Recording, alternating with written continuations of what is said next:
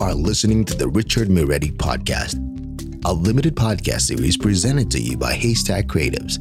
Delve into the writing world of self published author Richard Miretti as he journeys through time to examine and dissect not only what makes him write, but also the hard hitting how and why behind his stories. Enjoy as we flip the pages.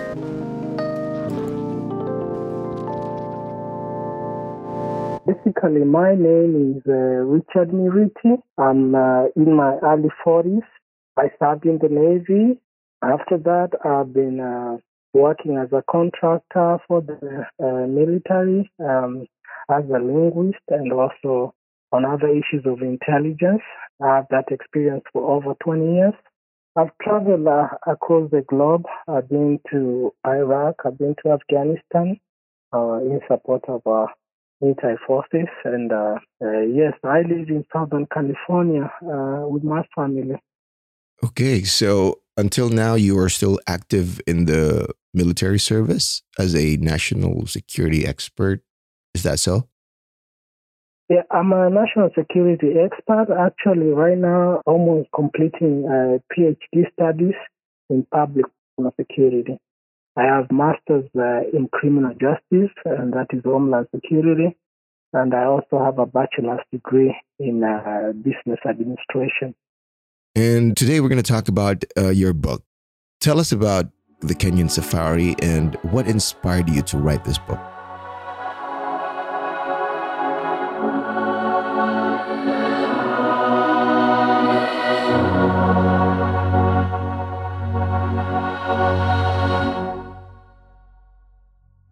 I've uh, started by saying I'm an uh, beach traveler.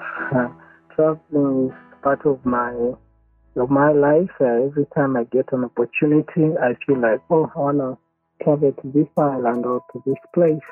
First and foremost, I have an origin in Africa, mm-hmm. and uh, uh, back in states, people say, "Oh, I'm gonna visit Africa."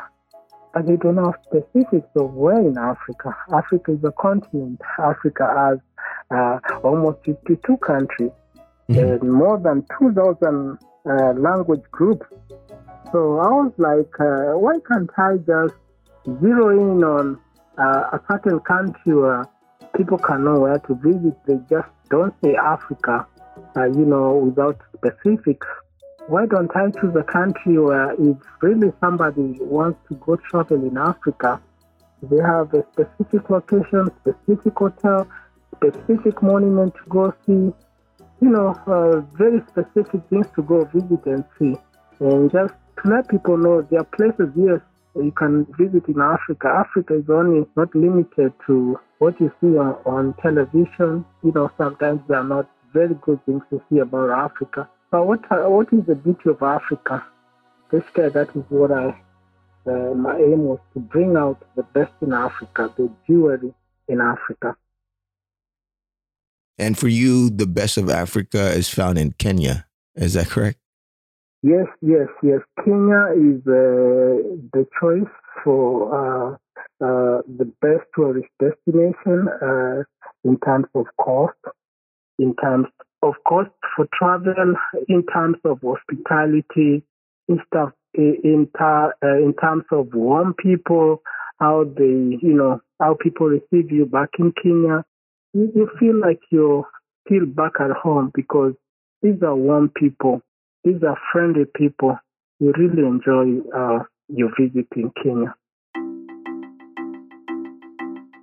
If you don't mind me asking, Richard, uh, where are you originally from? Are you from Kenya or somewhere else? Yes, uh, yes, I'm originally from Kenya. My father uh, is from Kenya. So you mentioned that for you, of course, unbiased opinion that Kenya is the best place in Africa to visit. Give us more ideas about it because our listeners have not read your book yet. So, what are the top three uh, reasons why you say Kenya is the best place to visit if you talk about Africa. Okay, first and foremost, I know the fact that my father is from Kenya. Uh, you might think I have that biasness, you know, like I prefer Kenya because my father comes from there. But besides Kenya, um, I've traveled the world. Uh, I've gone to many places, and there's no place that I can ever really compare with Kenya. First and foremost, in the season of August, this is the only place you see wildebeest. I think is the seventh wonder of the world. Wildebeest migration from Tanzania to Kenya. You see that live. I know people uh, watch this on documentaries, you know, uh, uh, of um, animals crossing over the river and, you know, some animals hunting in within that migration. I've seen this live. I've really enjoyed uh, watching this myself. So that is one of the one of the best reasons the uh, wildebeest migration that you know every everybody understands. And the second reason is the sunny uh, beaches back in the coast of Kenya.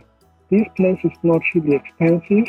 Mm-hmm. You can afford a cottage, you can afford a hotel, and, and not only I'm not the only person who really uh, likes this place. We've had uh, um, famous people visiting this place. Bill Gates has been there. Naomi Campbell has been there. Prince William has been there. Mm. Vanessa William has been there. Queen Elizabeth has been there. President Obama has been there. Many people have really, and especially even the celebrities, you know, they have uh, ranches over there. Most of Italians have ranches back in Kenya. Most of Jam, uh, nationals from Germany, United States, and UK, they have ranches back there because uh, you can afford to buy property there. You can afford to have a holiday home back in Kenya. I'm not basically doing marketing for them, but I can tell you this is the best place to see what you see on documentaries live. You can afford to see a lion causing traffic jam in the capital city of Nairobi because Nairobi is the only now this for my second reason why I like Kenya. Mm. Nairobi is the only city in the world that has a natural park. Okay, a natural wildlife is not like a zoo. Mm. No, you watch over the fence, you see lion hunting, you see zebras, you see the wild while in the capital city of Kenya. In, um, in some instances, lions have been able to cross over the road and they just take their time to cross over the road and uh, they breach the fence and cross over the road and cause traffic jam. Mm-hmm. But the traffic jam is because of uh, many vehicles back there is caused by these beautiful creatures. And my third reason uh, uh, for visiting Africa, you find all the weather, the coastal weather, the tropical weather.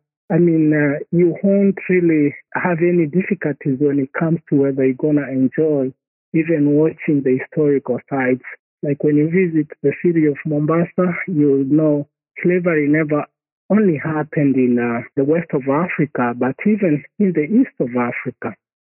There are many museums, there are many places you really enjoy uh, visiting Kenya. Now, this book of yours, uh, again, the Kenyan Safari, it's a guide for those people who are interested to visit the place or even for students who'd like to know more about the Kenyan destination. Now, what is unique about your book, Richard, if you compare it to the materials that we find in the internet or somewhere else online, like videos and yeah. probably uh, vlogs, if you're familiar with these? What's, what's the uniqueness of your book compared to the videos and, and websites that we find in the internet?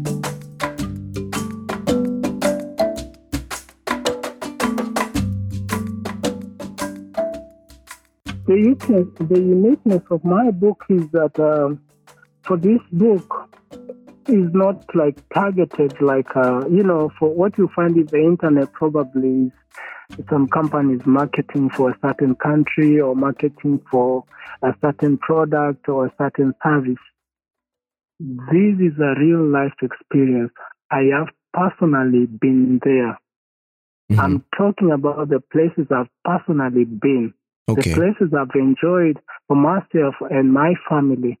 And also is a is a place I've researched I'm a researcher. I'm doing my PhD uh, right now. Mm. And for me, even to put something together, I may say it's a well researched piece of a book that you're going to uh, read from the beginning and the end. This is not anything imaginary, it's real life experience. It's somewhere, when I talk of a certain town, a certain city, it's a place you go. It's a place you see in my book. You go, you visit there and you feel that experience I've talked about. This is real life experience. I haven't been sponsored by anybody to do this book. I've done it because I like traveling. I've done it because I love writing also. And I've done it because I want people to know a part of Africa. Is this my first book? Heck no. This this is my third or fourth book. And probably in, the, in some years to come, I'll write about South Africa. Probably I'll write about Ethiopia. Uh, for, uh, for the time being, let's learn about Kenya and see whether we can go discover this beautiful place. Allow us to discover Kenya in this podcast, Richard, by sharing to us a few stories that you have in your book to our listeners. Indulge us with these stories, and we're very excited to learn about a story or two.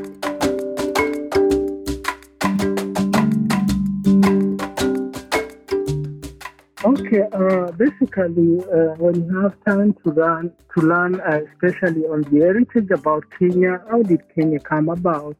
You are, you'll be in a position to run the uh, the cradle of mankind. Uh, you know, uh, for those who follow history and how creation happened some thousands and thousands of years back, we have home of cradle of mankind if you can learn about, if you know about Homo habilis, Homo sapiens, now Kenya is part of Africa where uh, the cradle of mankind was discovered. Uh, uh, it is a home of a thousand human fossils. It is a home to the oldest fossils. The oldest fossils were re- recovered in Tugen Hills in Baringo, and they're about seven years, seven million years old. So those who really want to study, they want to know uh, much about humankind, then this is the place to go and visit. Apart from that, you'll be able to get the time to visit the jungle life.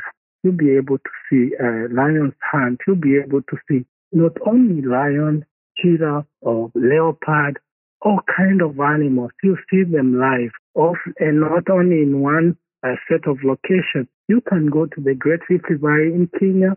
You can go to the coast of Kenya. You can go to the center of Kenya. You can go to Mount Kenya.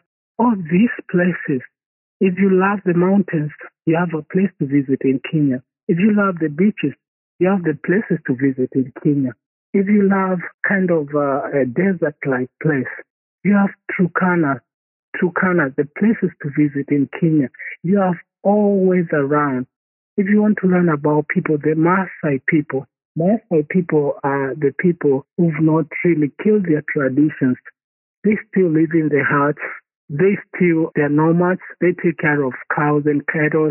You know, they are still doing their thing from uh, the founding of, you know, these worlds.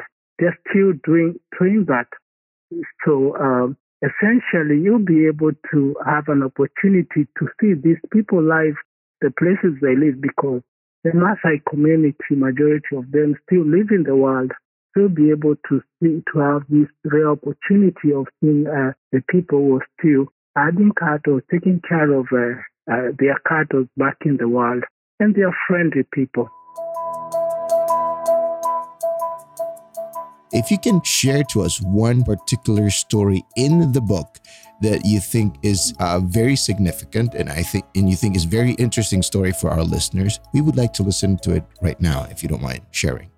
I'll, I'll share this personal story. So um, in the book, I've not personalized the story. There's this one time uh, um, I uh, flew to Kenya just to go see the world, and uh, while in the traffic, you know, there was a big traffic jam, so we didn't know where this traffic started, where the traffic ended, and uh, you know, just a couple. I think we stayed there for all, almost four hours. Then uh, we didn't know what what was really happening ahead, uh, but we had a bunch of uh, a, a pride of lions that had breached the fence at the Nairobi National Park. And they were just there on the road, uh, you know, sleeping and just enjoying their time in the sun. And they caused a big traffic. Now, those people were driving were not in a hurry to leave because they were taking uh, videos, pictures, and they caused this traffic jam that made me even uh, to miss my flight that same evening. But I really enjoyed the experience, even though personally I was not able to view those lions uh, that had caused this traffic jam. This is what some people might have called it of a particular concern, but for the travelers, this is a moment you see once in a lifetime. Wow, that was a very, you know, once in a lifetime experience there. What caused the traffic yeah. were, you know, real animals on the street. Yeah. And Richard, tell me or tell our listeners, uh, what did you learn when you were writing this book, the whole experience of writing? One of the things I've, I was learning, you know, I learned while writing this book is that, yes, I mean, there may be a voice that is out there, especially for young kids, for families, uh, and for people who really love different cultures, different places. In this book, you'll be able to see a different uh, other heritage. You'll be able to see the inside of Africa, and in particular in Kenya, you'll be able to see the inside of humanity in the, in the other part of the world that many people do not know. You'll be able to see that, um, you know, these, these uh, misconceptions that Africa is chaotic. I mean, it's not a place you can live. It's not a place you can really even be comfortable. You see wonderful, wonderful gallery of pictures in my book. These pictures represent how the people are enjoying their stay back in Africa. They are going to the shopping malls just like we do here in the United States. I mean, they bring everything. You'll be able to see. I mean, this is an eye opener uh, to people who haven't been out there, you know, to people who've just been told about Africa. Now, this is a different way of telling a story in a different perspective. This is not a story of famine where kids are dying. Is not a story of where people are dying because of some diseases. No, this is a story of where people are enjoying their vacation. The people are enjoying the fruits of their labor by visiting, you know, uh, the best places around the world. Right now, Richard, with the with the the hype of the pandemic, of course, it's not that easy to travel anywhere in the world. Mm-hmm. Do you think your book is challenged with what's going on in the world right now because your book talks about traveling and you know inviting people to go to Kenya. How did the pandemic affected you and in your pursuit of you know getting this book out there in the market? Actually, I see it in a different perspective because mm-hmm. uh, right now people are not kind of traveling; they are at home with their children and everything. Uh, maybe this is a kind of a book you can buy and you know read in your home and give to your family friend and give to those retirees who really want to discover the world.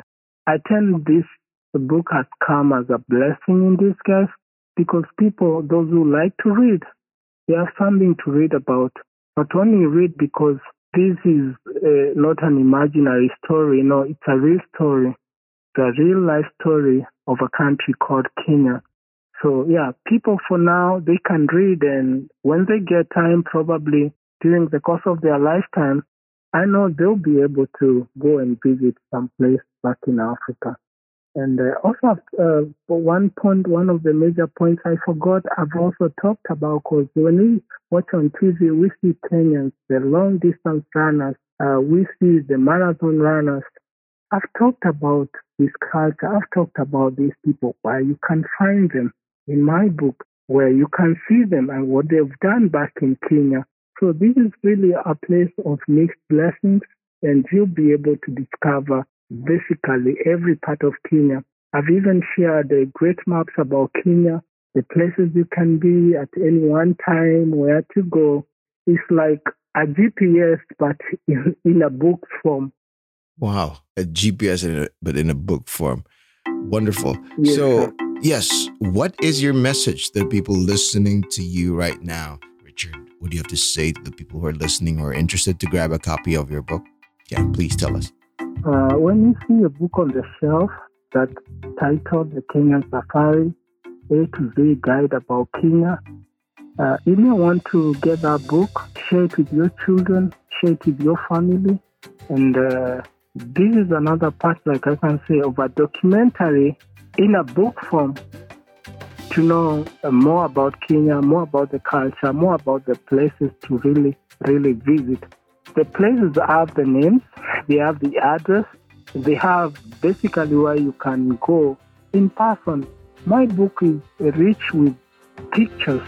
You'll be able to see real pictures, real people who visited Kenya. This is the book to read. Where can they find you, Richard, when they want to uh, know more about you? Probably you have a website, uh, a social media page. Where can people find you? Probably email. On the email, you can find me at uh, richard at richworld.com. Uh, my name is Richard Miriti. In the social media, you find me uh, by that name. You can email me anytime and uh, also, I'm not, you know, I, my phone number is uh, 508 864 1609. And uh, my publisher uh, basically are setting up, you know, a very, very beautiful website where you'll be able to see me and talk with me. But for now, uh, you can have my email, like I said, Richie, Richard at richworld.com. You, you can also text me on 508 864 1609. All right. We appreciate your time and your efforts in sharing your book to the world and to our listeners today, Richard. Any final words you want to impart to our listeners for tonight or for today? This is what I can say. Many people have visited Kenya. All these stars, Hollywood stars that we you know, like I've mentioned before, they've been to this place. Maybe may want to go discover this place. It's not an expensive place. It's, an, it's a place where anybody can afford, so long as you take yourself there, fly to Kenya, and I can say, and see Africa.